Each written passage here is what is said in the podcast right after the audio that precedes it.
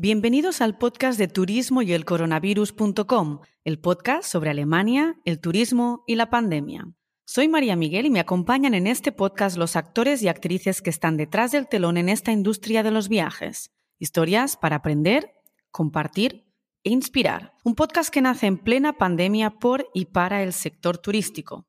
Hoy nos situamos entre Offenburg y Freudenstadt, en la misma Selva Negra y en el Hotel Sonnenhof Lautenbach, liderado por Rodolfo Schielo. Aunque estas semanas han vuelto a marcar un trastorno negativo en el transcurso de la pandemia, en este episodio hablaremos de las oportunidades de la crisis. Disfrutad del episodio ya por mucha inspiración.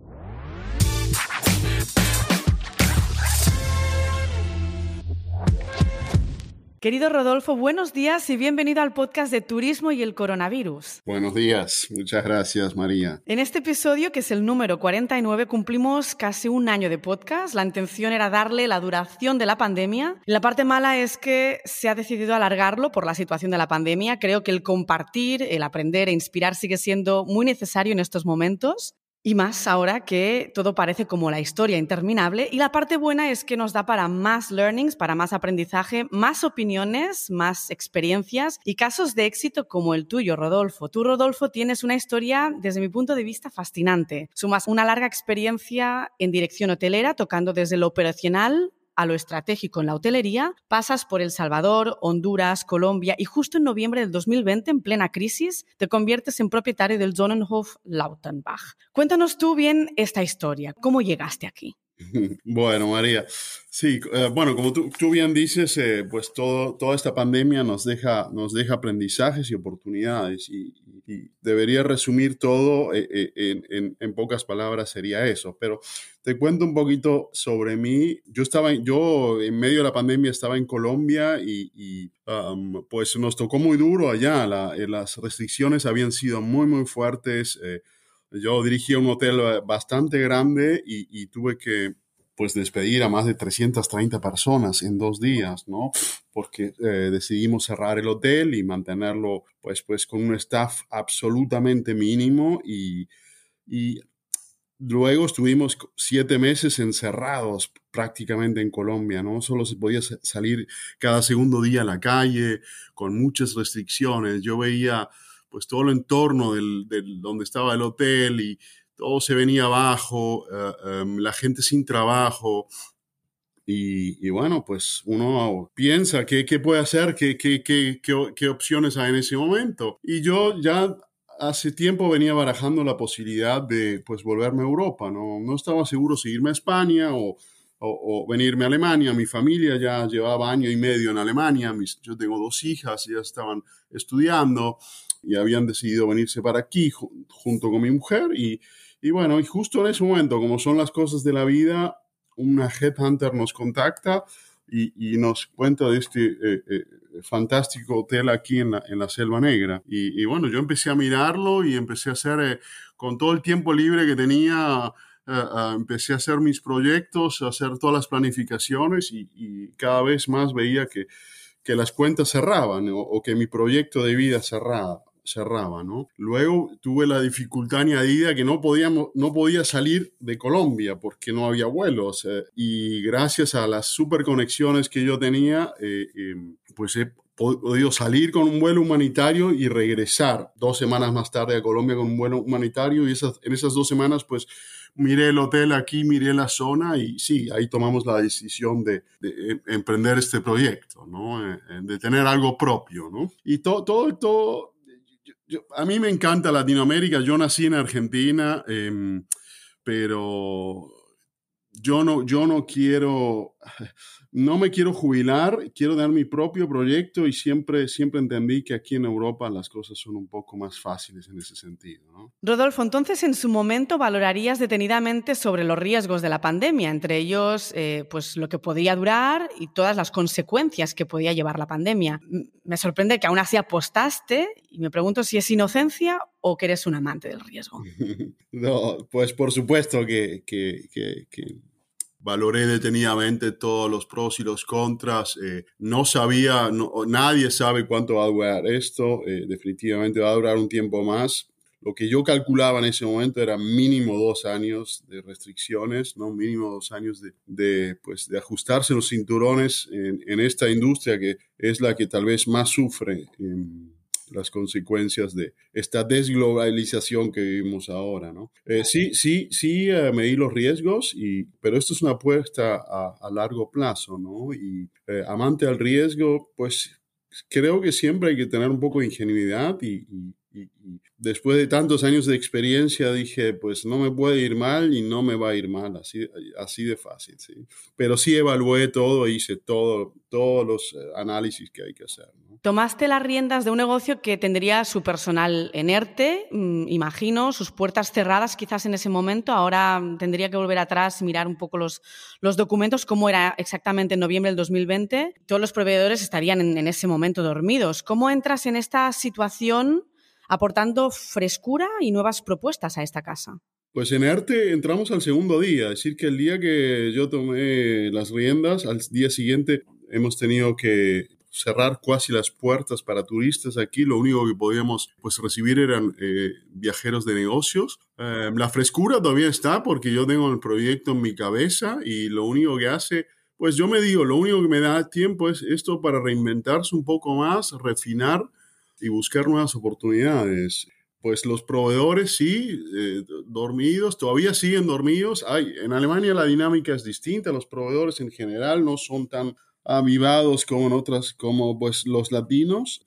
Uh, entonces yo veo, honestamente veo una gran oportunidad, ¿sí? Y la apuesta es a largo plazo, ¿no? Cuéntanos un poco sobre el hotel y toda la zona, porque en estos tres últimos capítulos hemos hablado bastante sobre la Selva Negra, así que yo creo que nos puedes decir exactamente lo que encuentras en la inmediatez del hotel y sobre el hotel, sobre todo. Queremos saber sobre el Zonhof Lautenbach. Mira, el hotel es, es casi nuevo, tiene...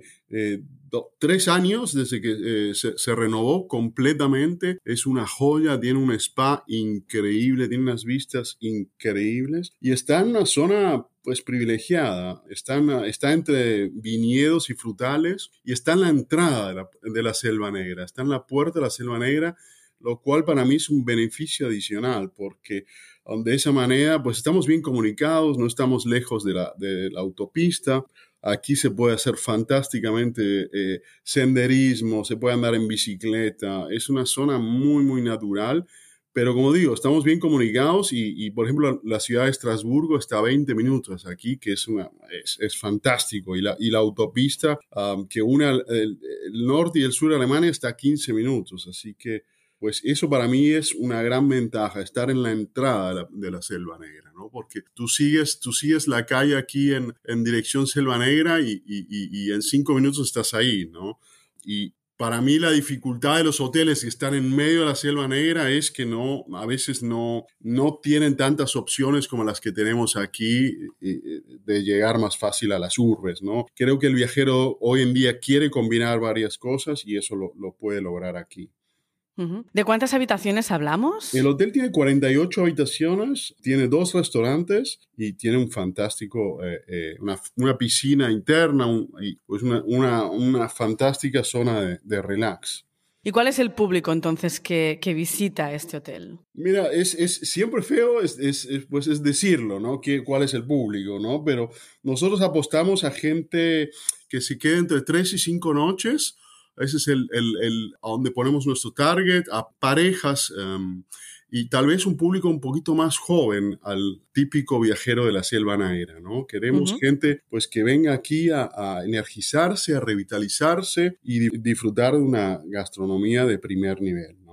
¿Apostáis por el cliente más? Porque realmente la selva negra puede tener ese atractivo, ¿no? Es decir, hacer oferta para otros segmentos como puede ser el maíz. El Zonen Lautenbach, desde el desconocimiento, pienso que bueno, pues se dirige al, a lo que es el viajero vacacional, ¿no? Al, al, sector vacacional. Pero ¿qué pasa con el maíz? Para empresas, eh, sí tenemos varias empresas. Aquí esto es una zona muy tecnológica donde hay empresas de primer nivel. Tenemos que hacer refacciones en el hotel y eso es una de las cosas que estamos midiendo ahora, ¿no? ¿No? Eh, tenemos que eh, tener un salón de eventos algo más grande al cual tenemos. Y el maíz, sí, claro que siempre es un segmento pues interesante, pero creo que esto es algo que no, no solamente yo tengo que hacer, es, sino pues toda la gente que está eh, pues aquí en, esta zona, ¿no? Y, esto es cuestión de ponerse juntos y mm. ofrecerle al, al, viajero o al, al viajero o al o al, transeúnte más, eh, eh, más opciones, ¿no? Eh, creo que más también se tiene que reinventar un poco porque, porque pues, pues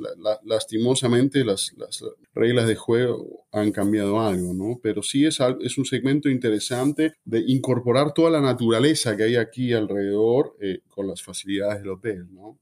Sí, exacto. Yo creo que el enclave natural, el referente sostenible y la simplicidad que ofrece la selva negra, que es algo que yo creo que durante la pandemia es algo que, hemos apreciado mucho más, ¿no?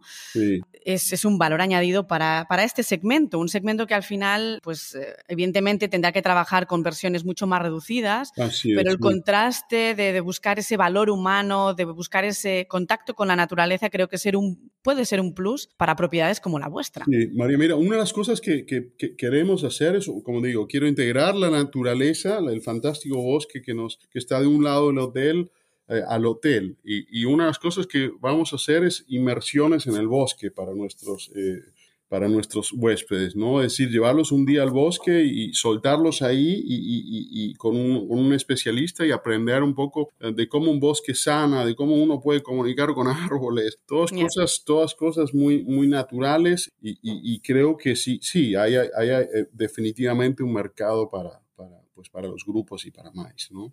Sí, de hecho el mental health es cada vez más un tema del que se habla en cualquier medio, así que creo que sí que puede ser una muy buena apuesta en momentos en que todos estamos fatigados, ¿no? Estamos extremadamente cansados de, una, de, la situación corona y creo que eso puede venir muy bien a, mucha gente, ¿no? da igual en el sector que trabaje, exactamente.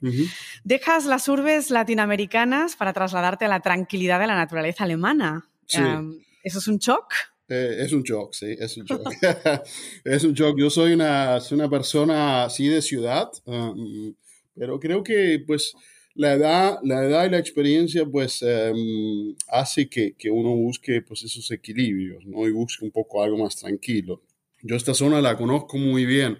Mi mujer es oriunda de esta zona y yo en la Selva Negra, pues hice mis estudios, así que conozco esto y sufrí tal vez ese shock más cuando era joven, ¿no? Pero no, yo creo que es una zona, pues la calidad de vida es aquí excelente y hoy en día viajar es, pues si, uno quiere ir a una ciudad, pues es, se va un par de días, o sea, aquí... te digo, Estrasburgo está a 20 minutos, Zurich está a dos horas, Frankfurt a dos horas, así que pues no, no, no tengo problema con eso, es más, solo veo beneficios, ¿no? Sumas a 12 meses al mando del Zonhof y toreando esa pandemia. ¿Qué, ¿Qué te llevas, Rodolfo? ¿Cuál es tu aprendizaje de todo ese tiempo? Mira, yo creo que desde, desde hace casi dos años todo es un aprendizaje, ¿no? Y yo lo llevo como esto. Entonces intento, pues, no juzgar y no, no, no ser negativo y, y intento de, pues, meterlo todo, todo en, un, en, un, en un saco de experiencias positivas y sacarlo mejor, ¿no? Eh, obviamente que uno tiene pues esos momentos donde eh, es, esta situación es difícil, pero como te digo, esto es, esto es algo a mediano, largo plazo y, y, para mí, yo desde el momento en que tomé la decisión de, pues, de irme de Colombia, yo, yo sabía que esto es un aprendizaje y, y mientras mejor tomemos esta, esta, este tiempo, eh, eh, pues, pues mejor nos va, nos va a ir, ¿no? Y más nos vamos a poder diferenciar. Yo creo que por algo, por algo ha venido esto, ¿no? Esto, es una señal donde, donde debemos de cambiar nuestra forma de vida, debemos de hacer las cosas mejor y, bueno, y eso es lo, lo, que yo me llevo, ¿no? Los primeros 12 meses han sido positivos, eh, pues hemos reabierto el hotel en junio y ah, desde junio pues, pues, la ocupación ha sido fantástica, los huéspedes nos han recibido muy bien y, y, los números han sido buenos, ¿no? Ahora de vueltas pues son unas semanas un poquito más difíciles porque hay más restricciones, pero yo creo que vamos a salir de esto eh, mejor de cómo hemos entrado, ¿no? Sí, eso estoy segura de ello. Mm. Eres de todas formas una persona de, actitud extremadamente positiva, se, siente, se nota, ¿no? Sí. Vamos a girar un poco la tortilla, te lo voy a poner todavía más complicado, ¿no? Estamos em, en una situación difícil, ¿no? Por mucho positivismo y carácter emprendedor que tengamos, es una situación complicada. Ya sabes que hay el tema de la falta de personal, la motivación del personal, la falta de proveedores, caen algunas empresas por falta de, de facturación, ¿no?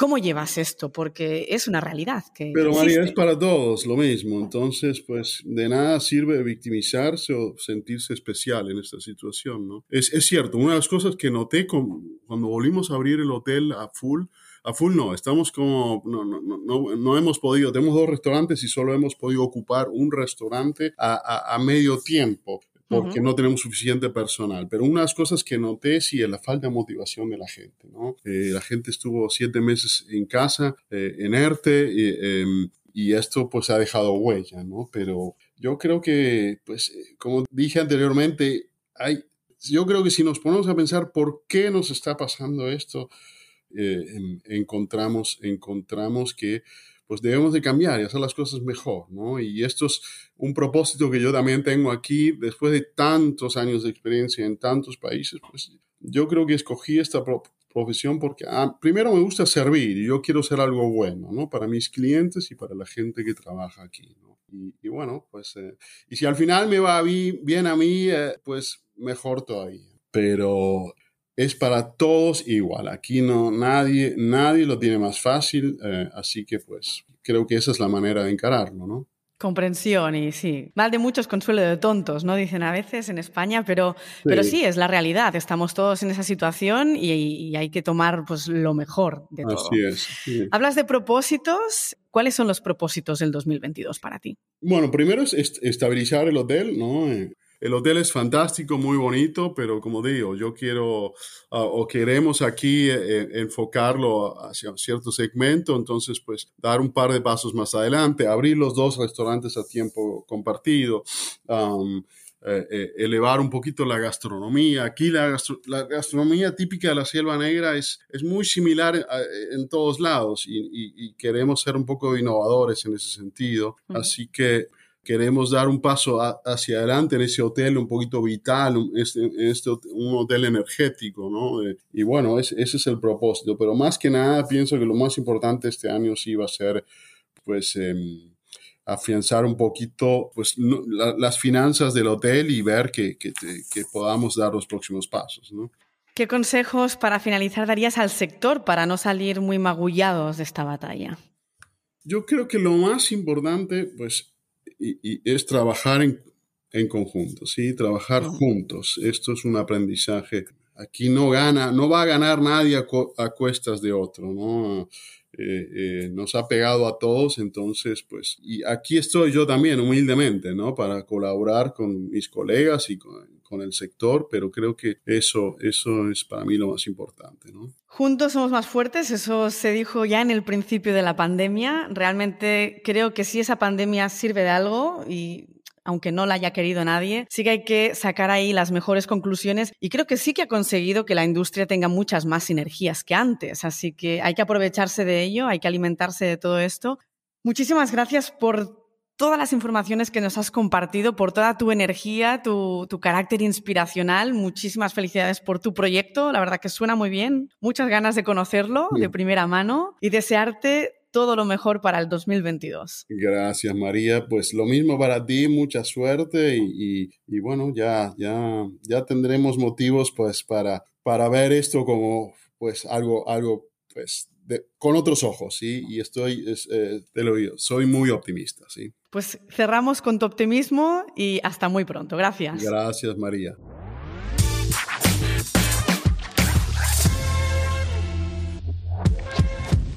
Espero que os haya gustado el episodio con Rodolfo, amante del riesgo, enamorado del servicio, conocedor de sus capacidades y cumplidor con el deseo de tener algo propio.